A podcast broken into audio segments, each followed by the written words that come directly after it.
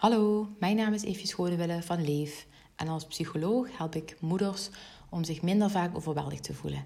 En op een fijnere manier om te gaan met die lastige gevoelens en gedachten die ook komen kijken en ook horen bij het opvoeden van kinderen. En met name in de tropenjaren.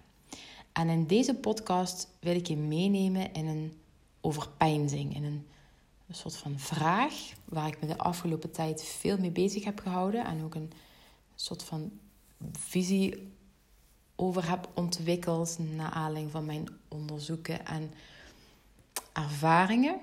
En met onderzoeken bedoel ik niet dat ik een onderzoek heb gehouden als um, met proefpersonen of patiënten of cliënten, maar onderzoek van literatuur en het spreken en, en bespreken van zaken met collega's en andere mensen en ook mijn eigen bevindingen als mens, als moeder, als vrouw.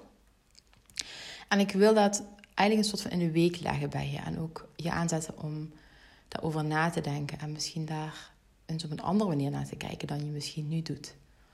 Of je misschien een beetje te sterk in hetgeen waar je al wat gevoel naar had. Of hoe je erover dacht, maar nog weinig steun van aanvaarden. De vraag of de stelling, de vraag eigenlijk, de overpeinzing kan ik het beter noemen, is: wat als alle gevoel, dus alles van blij, van boos, van kwaad, van agressief, van schaamte, al het gevoel, de hele range, van fijn tot niet fijn, er gewoon zou mogen zijn. En daarmee bedoel ik het gevoel van zowel ons als volwassenen als het gevoel van onze kinderen. Hoe zou de wereld er dan uitzien? Want ik weet niet hoe het met jou zit, maar hoe ik het zie, is dat we in een soort van wereld of maatschappij lijken te leven. waarin we geneigd zijn om alles wat vervelend is, of moeilijk is, of lastig is, weg willen maken. De leuke en fijne gevoelens, ja, daar doen we niet zo moeilijk over. Iedereen is graag gelukkig en voelt zich goed en, en blij of enthousiast. Maar al die vervelende gevoelens, zoals angst of boosheid, agressie, schaamte, schuldgevoel, ja, die willen we liever kwijt. En dat is ook logisch, want ik, bedoel, ik voel me ook niet graag bang. Ehm, maar er is een soort van reflex om het meteen ook maar alsof je zeg maar met je vinger op een brandende kookplaat bent. Zo, oeh, wegtrekken, weg ermee, weg. We willen het niet hebben. Het mag er niet zijn. Ik wil het niet voelen, ik wil het niet ervaren, ik wil het niet zien. Ik wil er niks over horen. En ik herken het zelf ook wel hoor. Ik vind het nog steeds lastig om die reflex en die impuls om te buigen. Uh, of om daar, om daar anders mee om te gaan. Dat ik wel geloof dat het niet werkt om dingen maar weg te maken. Gevoelens zijn er nou eenmaal. En ook de vervelende gevoelens horen bij het leven. Um, maar ik denk ook dat het, dat het um, ja, logisch is dat we, het, dat we het hebben, die neiging om het weg te maken. En dat herken ik ook.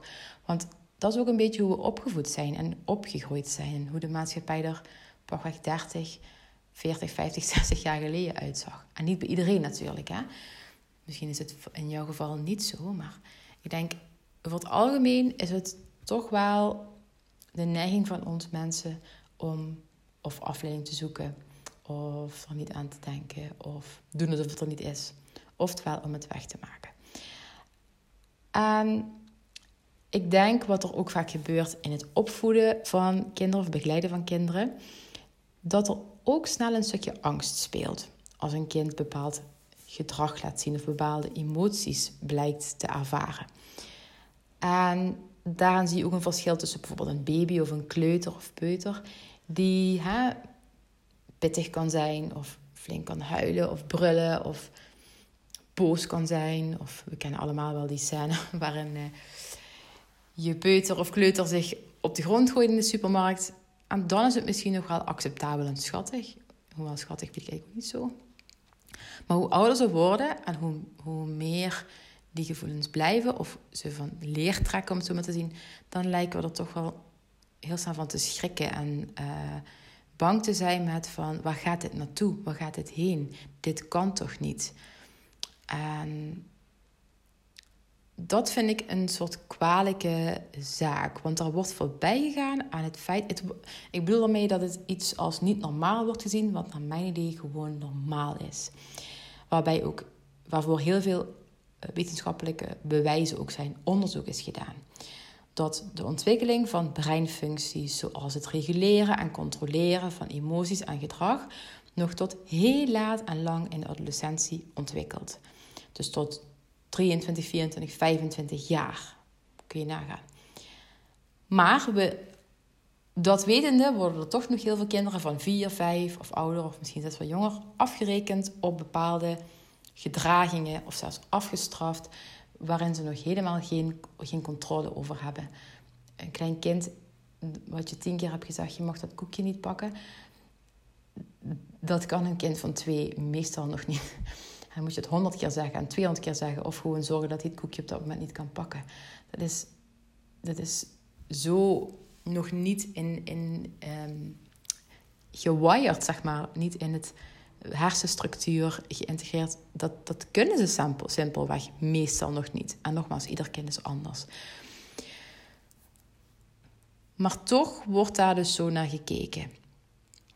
En dat vind ik kwalijk. En ook het, het, het, idee van het maar wegstoppen. En dat heeft ook met angst te maken. Want ik zeg niet dat uh, als een kind, hoe jong of hoe oud het ook is, wat zich boos voelt of gefrustreerd en dat gaat schoppen of slaan of spugen of wat dan ook, dat dat dan oké is.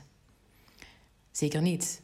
Maar dan heb je het over gedrag. En daar is denk ik een van de twee belangrijke misvattingen over dat hele stuk rondom emoties of gevoelens wel of niet laten zijn. Namelijk dat emoties niet hetzelfde zijn als gedrag. Dus als je emoties de ruimte geeft, of eigenlijk zegt van nou weet je, eigenlijk alle gevoelens mogen er zijn. Ik sta mezelf toe om die gevoelens te ervaren en te verdragen.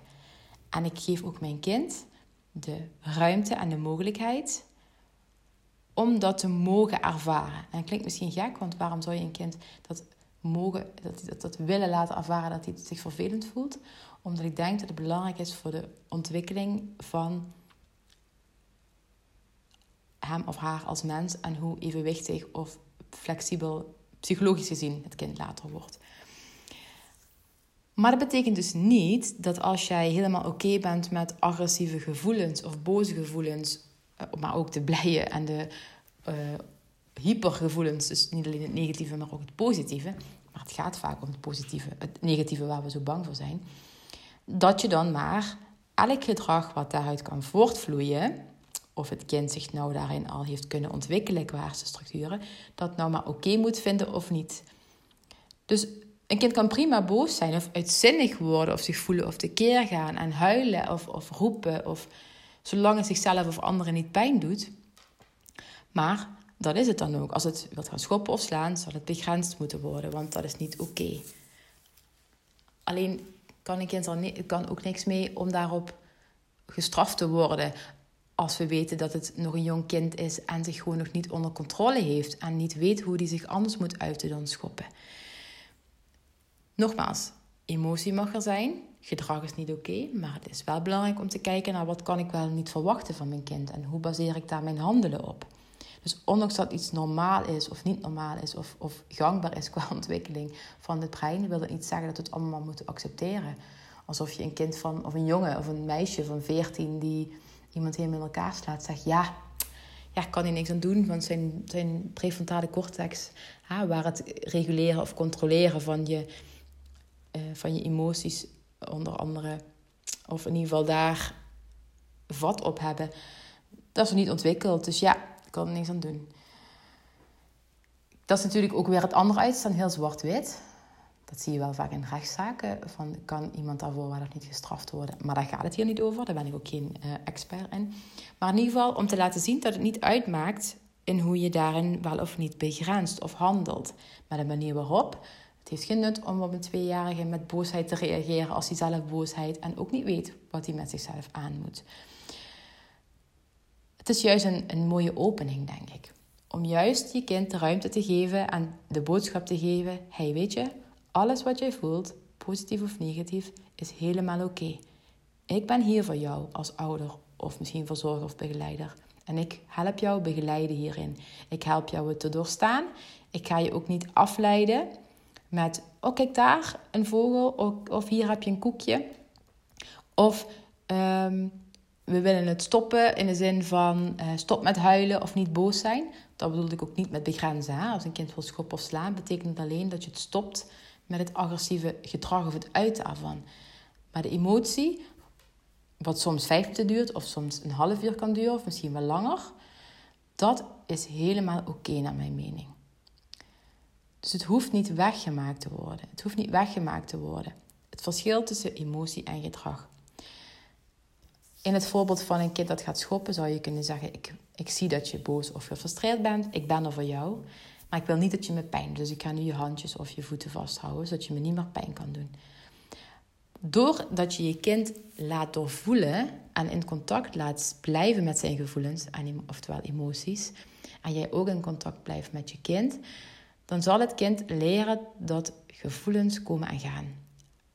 Um, dat dat niet iets is wat hij is. Hij is zijn gevoel, of zij, ik pak even hij, hij is zijn boze gevoel op dat moment niet. Hij ervaart dat.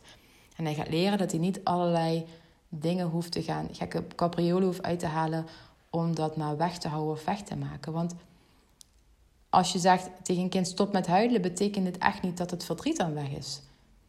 Dat is misschien wel fijner voor ons als ouders, want dan triggert misschien bij ons allerlei dingen vanuit onze jeugd of vanuit een bepaald beeld wat je van jezelf hebt als mens of als ouder. Bijvoorbeeld als mijn kind huilt, dan ben ik dus geen goede moeder of vader of ouder of opa of oma. Maar je helpt je kind er niet bij, niet mee. En zo kunnen ze leren om uh, die emoties te dragen. En, heel belangrijke, om samen daarna te kijken: oké, gaan schoppen en staan is niet echt heel handig. Wat zouden we kunnen doen? En dat is natuurlijk afhankelijk van de leeftijd en ontwikkeling van het kind. Kunnen doen de volgende keer om ja, die boosheid te kanaliseren. misschien kan het uiteindelijk, als hij ouder wordt, de voet op de grond gaan stampen of heel boos tekenen of ik weet het niet. Het kan van alles zijn. Dus dat is eigenlijk uh, het eerste punt, de eerste misvatting, denk ik. Dus samen kijken naar die fijnere manieren en wel door leven van gevoelens kunnen laten doorvoelen zodat ze er ook mee om kunnen gaan. En niet dat je 18-jarige zoon of dochter straks nog staat te stampvoeten of gillen als het geen auto voor zo'n verjaardag krijgt. Um, ja, ook niet doen alsof het hem niks interesseert en dan maar een jointje gaat roken om die eh, pijn of teleurstelling niet te voelen. Um, dat is eigenlijk het, een, een belangrijk punt. Dus hoe meer je als kind leert dat je ouders er voor je zijn en wat je ook voelt, en je het vertrouwen kunnen geven dat je er samen doorheen komt. Hoe meer je kind ook op zichzelf gaat vertrouwen. En weet je, het is ook een van de lastigste dingen hoor, het reguleren van emoties. Um, ik denk dat het voor heel veel volwassenen zelfs nog heel moeilijk is. Maar daarvoor moet je het wel mogen oefenen en leren. En samen bekijken wat wel of niet werkt voor jou en je kind. En dat brengt me bij je tweede misvatting rondom emoties en het alles aan mogen laten zijn. Vaak is er ook de angst uh, van ouders. Als we emoties toelaten, dan maakt dat dat ze erger worden of dat het uit de hand loopt. Maar zoals ik net al een beetje liet, uh, liet vallen, je kunt een gevoel niet zomaar wegmaken. En zeker niet door het gedrag alleen maar te willen stoppen, of ontkennen, of wegmaken, of voorkomen, of, of uh, bestraffen. Ik, misschien kun je je nog wel een moment herinneren van vroeger of misschien recent, wat het met je doet als je je gevoelens van binnen maar blijft opkroppen en aan je blijft knagen. Uiteindelijk moet het eruit op, op een of andere manier. En beter om het op een fijnere, meer gezonde manier te doen, dan dat het je van binnen letterlijk en figuurlijk kapot eet. Of dat je je naar buiten toe richt en andere schade aanricht, zij het fysiek of emotioneel. Je zou het ook om kunnen draaien, want loopt het altijd uit de hand als je emoties toelaat? Ik denk van niet. Ik ben ervan overtuigd van niet. Als maar het in verhouding staat, als het maar. Ehm, als je maar uiteindelijk leert om het op een fijne manier te kanaliseren voor jezelf en voor je omgeving. En dat moet je leren. En dat kunnen we alleen als gevoelens aan mogen zijn. En niet de boodschap steeds wordt gegeven: dit is niet, dit is niet oké. Of je mag het niet voelen. Of nog erger, je hoort het niet te voelen. Dit kan niet. ik kan het niet vaak genoeg benadrukken, maar ik zeg daarmee dus niet dat het gedrag wat daar mogelijk nog uit voortvloeit oké is. Het gaat erom onderliggend dat gevoel dat kinderen gehoord worden, gezien worden, met alles wat erbij hoort. Het is heel makkelijk, of in ieder geval makkelijker, om je kind leuk te vinden als die uh, heel gezellig doet, of lief doet. Lastiger is om dat ook te doen en te zijn als een kind uitzinnig van woede is. Dat herken je denk ik wel. En ik denk dat dat een belangrijke boodschap is van deze podcast. Dat kinderen er mogen zijn met alle range van gevoelens, zodat ze ervaren dat gevoelens ook voorbij gaan en overgaan. Zonder dat we ze hoeven te weg te stoppen of te ontkennen of te verdoven of weg te, uh, weg te maken. Ik ben heel benieuwd um, hoe jij erover denkt.